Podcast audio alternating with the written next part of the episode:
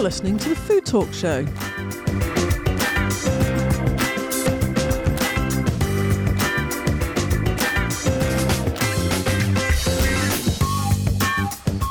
Hi there, my name is Sue Nelson, and for the next 30 minutes, we're going to be talking about all things gin. I'm joined by my fellow presenter, Jane Peyton, who is not only one of the UK's leading experts on beer and cider, she knows a lot about gin, which is just as well. We are actually going to speak to Stephen Russell of Copper Rivet Distillery uh, in a minute because I went round their um, lovely distillery in Chatham Dockyard. I know you've been there, haven't you? Oh, it's wonderful, absolutely, and the gin's great as well. Great Yeah. place. So, so what Stephen did is he took he took me all the way from uh, the grain coming in through the door, all the way up to the point where they had the botanicals.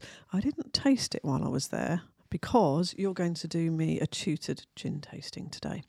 Can't wait. I know. And look what we've got in front of us on this table. So exciting. I thought it would be good in the first instance. So we've got five uh, gins to taste here, all from Kent, which I thought would, you know, because we're studios in Kent, we should do the local stuff. Quite a lot to choose from in Kent, actually. So I thought we'd, we'd um, you could you could take me through those. You know what we should be looking for, whether you can taste botanicals and what difference it makes, and the different styles of gin be really helpful. But first off, shall we just listen to Stephen, who's going to uh, explain to me how it's all made? Mm, yes. Hi there. Today, as part of the Julia George show, um, unfortunately, I've had to make the trip all the way to the Copper Rivet Distillery um, here in Chatham Dockyard, and I'm going to learn all about how to make gin. I'm joined by Stephen Russell um, because he runs this amazing place, and he's going to tell me all about how to make gin. Um, Stephen, first thing that strikes me, this is huge. I thought it would be much smaller than this. Yeah, it certainly has the, the appearance of being uh, rather large. Um, it's a, a, an old Victorian pump house, uh, so needed to be a big building in its day. And we've found a great use for it as a, as a craft distillery. The building gives us uh, exactly what we need to do the entire process from farm to grain, uh, all the way through to spirit and to glass, all in one room. And um, it's quite unusual actually to be able to see every step of the process right here in one room. First of all, we've got a huge big door out the back here and a massive grain hopper. It's absolutely huge. Um, so, presumably, then we get local grain. Um, and that goes into the big grain hopper, and that's the beginning of the process. So, so, where do you get the grain from, and what grains do you use? Grain comes from about seven and a half miles away from the distillery, um, which we think probably gives us some of the lowest food miles uh, in the industry actually. Um, they're grown uh, predominantly on the Isle of Sheppey, and we use wheat, barley, and rye. There's a big sort of piece of kit over there. I guess that's stainless steel. Will you take me up there and tell me what's going on there? Um, I'm, I'm up a bit higher now, just gone up some steps. Stephen, give me a quick lesson on, on the gin making. Sure. So first step, uh, we we get grain in through that giant door uh, that you mentioned. It goes into our hopper. Then we have to mill it into what's called grist, the piece of equipment that you called a mash tun. And what happens is that we add the um, grain into the mash tun, and then we um, add hot water and we mix those together for about four hours. Um, after four hours, we have a, a consistency which is like a very liquid porridge. So that so then what we need to do is pass that um, uh, lic- um, liquidy porridge into the next uh, vessel, which looks rather similar but has a very different function. It's called a lauter tun, basically a giant sieve. And what we're going to do is we're going to extract uh, what has become sugary water, or we call wort, uh, from the residual grains uh, that are left and the husks that are left, uh, so that we can then use that sugary water or wort uh, and turn it into alcohol later.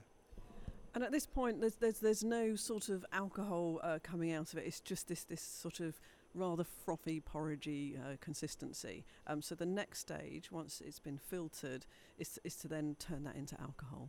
That's exactly right. We're we're going to take that sugary water and we're going to put put it into um, rather large 6,000 litre fermenters.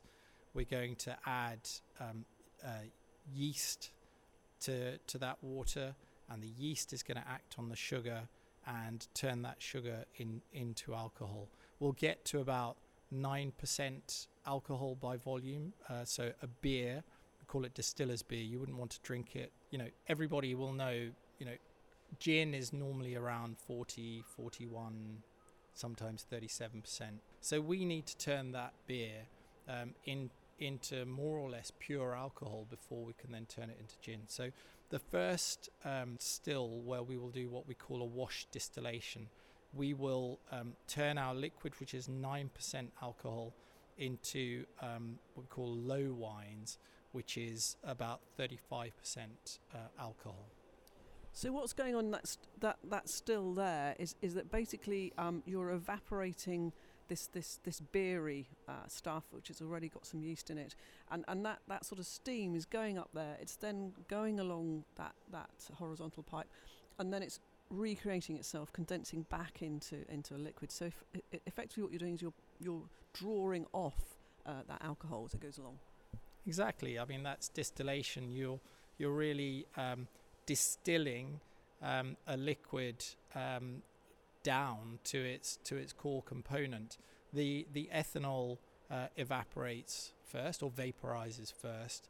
Um, it will it will be purified as it moves along these amazing copper uh, copper pipes, um, and and it will and it will condense. And at each time it goes through one of those distillation processes, you will get more and more um, a higher percentage of that liquid will be alcohol. So then that gets collected, and then we get into this huge, big chimney like thing, which I, I, believe is called Joyce. Um, and again, what you're doing then is it's going through these different chambers, it's going higher up and higher up, and essentially y- your alcohol is getting purer and also it's getting stronger. Exactly. Call it a, a neutral grain column tower. As it, as it begins its journey, it's at 35% inside our 10 meter tall copper tower, there are 40 copper sieve plates, and the alcohol will vaporize. It will meet one of those copper sieve plates and it will condense, and then it will vaporize again and move on to the next copper sieve plate, and that will happen 40 times. And when it reaches the top of that column, it will be 96.4% uh, alcohol. Ninety-six point four percent. Oh, that would kill you. it it really would. In fact, in the industry, that is what qualifies as pure alcohol, so pure ethanol. Another name for it is neutral grain spirit, colorless, odorless, and flavorless. So after that, you're obviously going to add the botanicals. But but the real point of this, Stephen, and, and for me, it's why um, Copper Rivet Distilleries is, is so important um, here in Kent, is is that actually you don't buy in that neutral spirit, which a lot of people do, and then they, they have their process for adding botanicals and getting their flavours. You have actually gone literally from the farm in Kent all the way through and, and taken control of the whole process. And we haven't even added the botanicals yet. No, that's right. If you imagine there are, hun- as we all know, hundreds and hundreds of gins, but with with the exception of I think it's now about 10 of us in the entire United Kingdom all of those gins start life as pure alcohol which has been bought from a wholesaler and almost all of that is imported from overseas so Stephen's just taken me into um, what looks like a laboratory that I'm in here at the moment, and I'm joined by Abhishek Barnek. Now I believe that you are the are the sort of the the wizard, I suppose, of, of Copper Rivet Distillery, where you're the one who takes this spirit we've been talking about and adds botanicals. So yeah, creating a recipe is quite a complex process, and it took me almost a year to do it. Wow. 40 trials as well in it. I had to, I had to take the uh, approach of how a perfumist do. Start with a base note and the mid note and what we want as a top note of juniper, lemon peel, and coriander. Then I did the mid note that will carry you through. And then I created actually the base note, uh, which had uh, the roots which actually hold the top note and the mid note together. So we have got the orris root, uh, then also I've got angelica root, which uh, adds a little more sweetness, and uh, and also I've got the orange peel, very little, to to make the citrus uh, triangle. If you think it's from juniper, lemon peel, and orange peel, it's a beautiful triangle of flavors that it creates. Yeah. Thank you so much, Abby. That's fantastic. I really enjoyed that. I, um, it's fascinating, and I, and I think that's where the really creative bit comes in. Uh, uh, I suppose you could say that the rest is science and, and getting that absolutely right and the quality control and the consistency. But that's where you get the magical bit is when you, you, you work out how to blend all those all those botanicals together. Now, Stephen, if somebody wants to come and see this amazing place um, based in Chatham Dockyard, um, w- what do you offer here? You offer tastings and, and tours and stuff?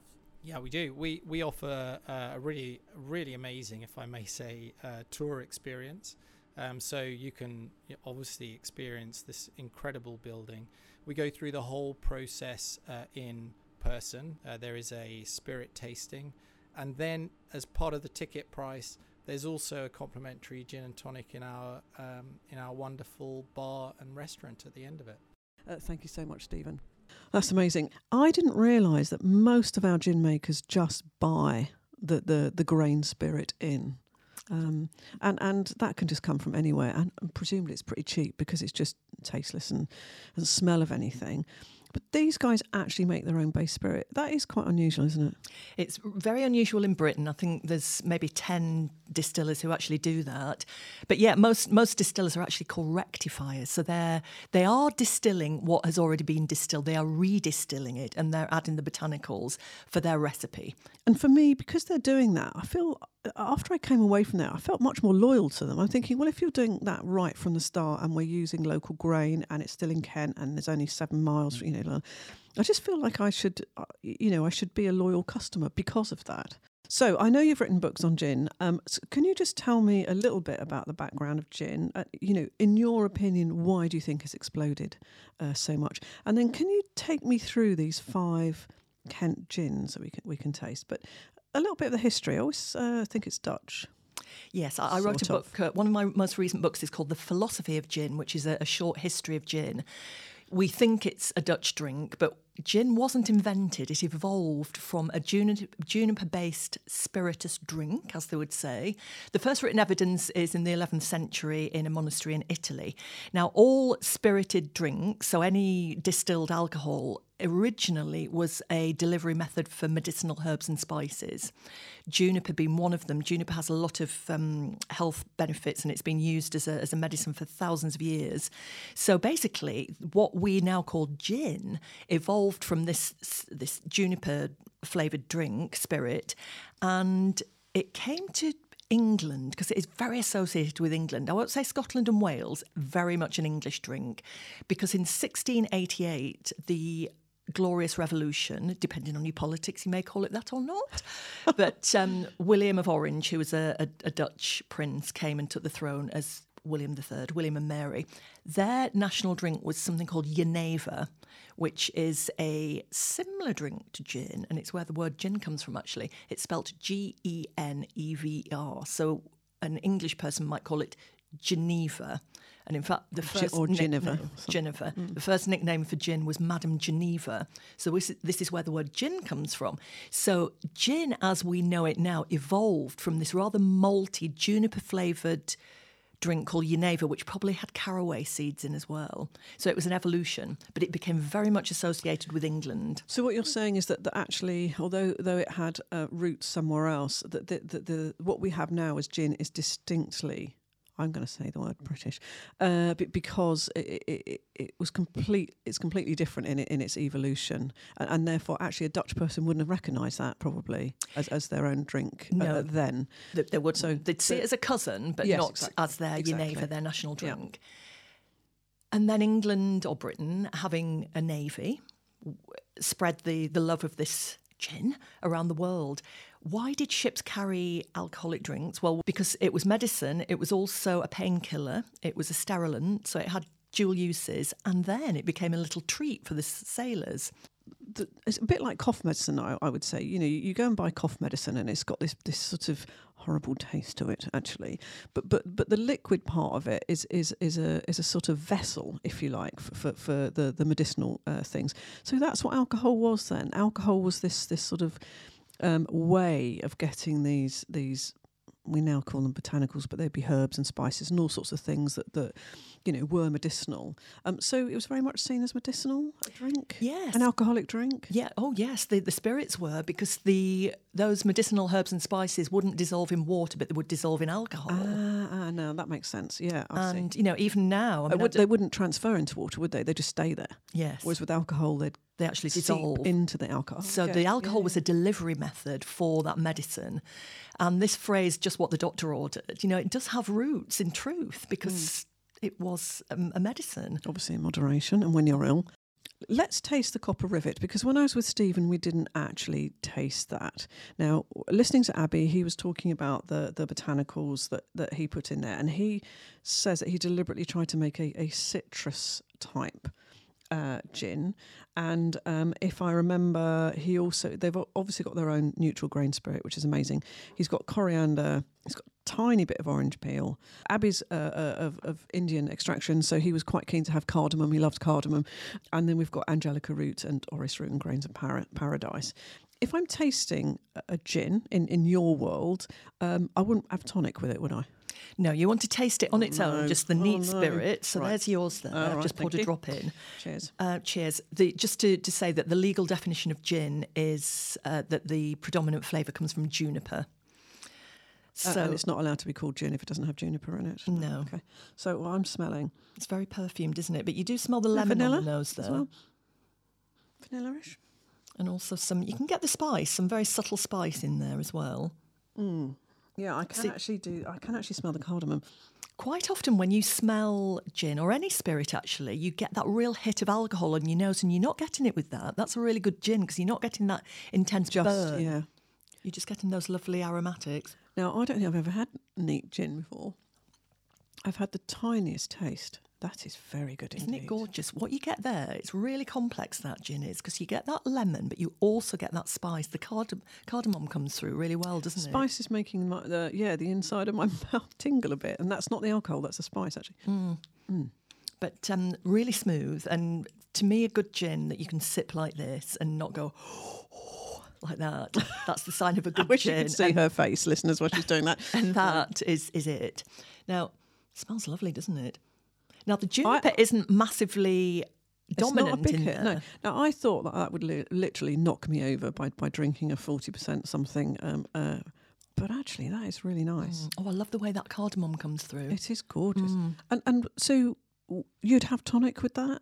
Well, I like gin on its own. I like it over ice, and you need lots and lots of ice, by the way, if you're drinking any cocktail. Now, it seems counterintuitive that you put lots of ice, you think, oh, isn't that going to melt? No. If you put one or two cubes in, it will melt. Right. But if you put lots of cubes of ice in, it doesn't melt. It keeps the, the cold and it stops it melting. So your drink doesn't get diluted, which is the important thing. Oh, never knew that. So make sure it's ice cold.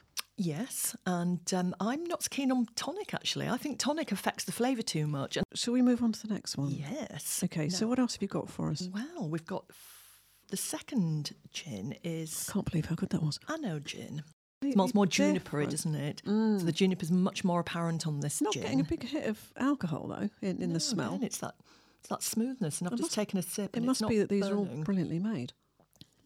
Oh, completely different. So different. So much more ginny as we think. If you think yeah. of gin as a, a, real juniper drink, then that's, really that's got a lot more juniper in that. Oh, that's just made me shudder. Mm. Not in a horrible way. I'm just going to try it with some tonic actually and see what the that does. Now, tonic dilutes it. Thank you.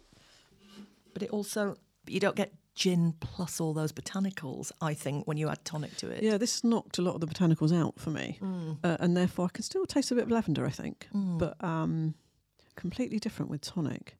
That's nice with tonic. Mm. I'm just going to, can I just go back to Copper Rivet? Yes, and um, should we try that little bit of tonic? Because good idea. I, I actually would drink that on its own with some ice. Now, now you mentioned it.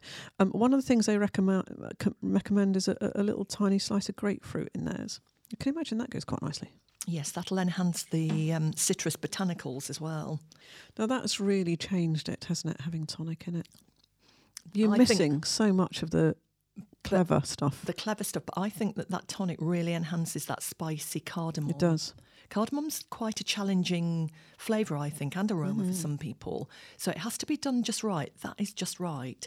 And I like the, the taste of cardamom when it's subtle, and that is so subtle. I really like that. I'd have a gin and tonic with that, actually. I would, because I, lo- I love the way it's Copper just rivet. spiked that. Copper rivet, and we're using um, Schweppes. Please don't use tonic that has got uh, that is low calorie tonic because all you'll taste is the horrible.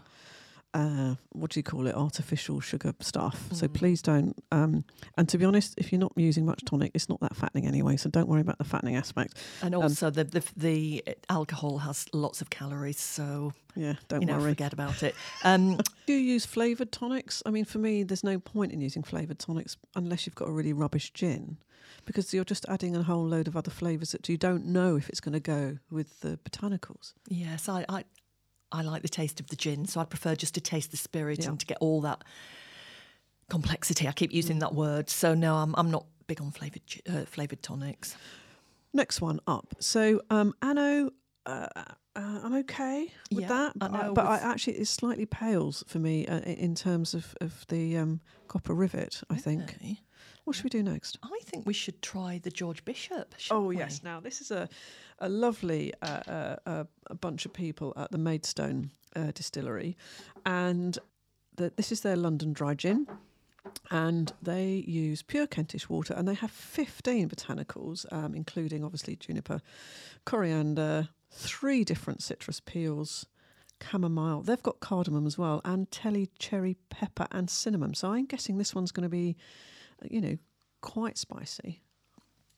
The juniper's dominant, but then the second um, flavour that comes through is the citrus. You do get some spice as well, Oh, see, I like that as well. but I would say that was if you were to describe a gin, you would never describe a gin as junipery because it is juniper. That's a Yeah, given. yeah. I would describe that as a citrusy sort of gin.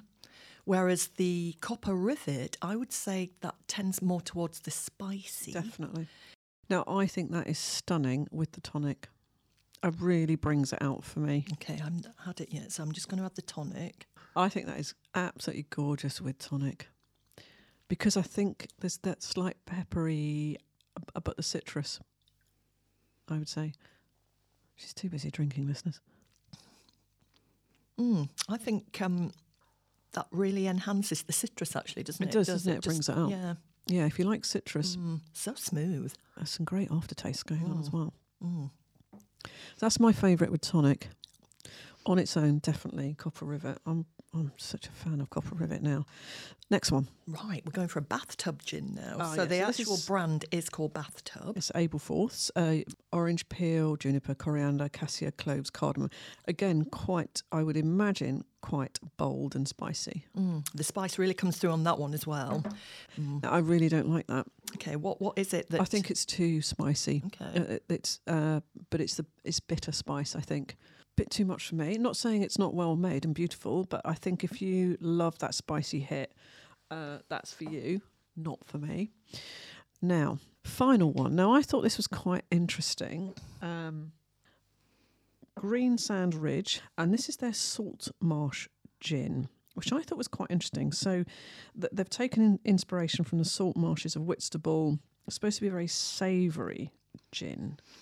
It- What's it taste like? Well, it certainly is on the nose, on the palate. The juniper and a little Oh, citrus yeah, it smells comes a little through. bit like the sea on the It nose. does. It smells salty, doesn't it? And Mm. like seaweed. You do. in a nice way. In a really nice way. now that's That, um, mm. that's a bigger hit of alcohol.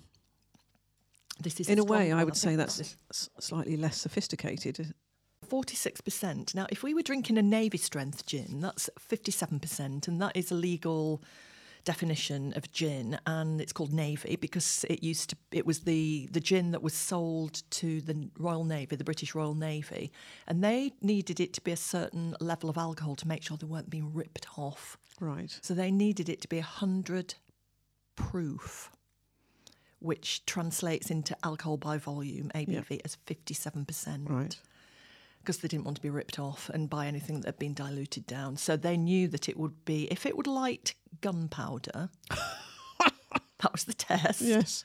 Pour a little gin onto the gunpowder, try and light the gunpowder. If it lit, It, was, it was proof. strength. And that's the word. The Wow. word "proof" comes like, oh, it's proof that it'll light the gunpowder. So I um, didn't know that. Good story. A bit too much of a hit for me. It'll be interesting to see what it's like with tonic. now, to me, that you get the hit up front, and then the finish is quite quick. It goes. It's got a very. yeah, it's almost like it's not you a have, linger. It's like when you have mustard or something. It Mm. hits your nose, then it goes. Nice with tonic, though. You get more of the gin, Yeah. don't you? Because it it has been slightly diluted, but because it's got a bigger flavour, you you get more of the gin character. If that makes sense, even though you've slightly diluted it. Well, well, I can't believe how different they all are. Now, aren't they? And tasting them together like that, and tasting them neat, and then tasting them with the It's tonic. fascinating. Really yeah. fascinating, and they Yeah. smell different. They've got different mouth feels. They've got different impact as you you taste them. Some make us breathe in a bit and go ooh, and some just go ooh. So um, we come to the end of the program again, Oh, so far too quickly.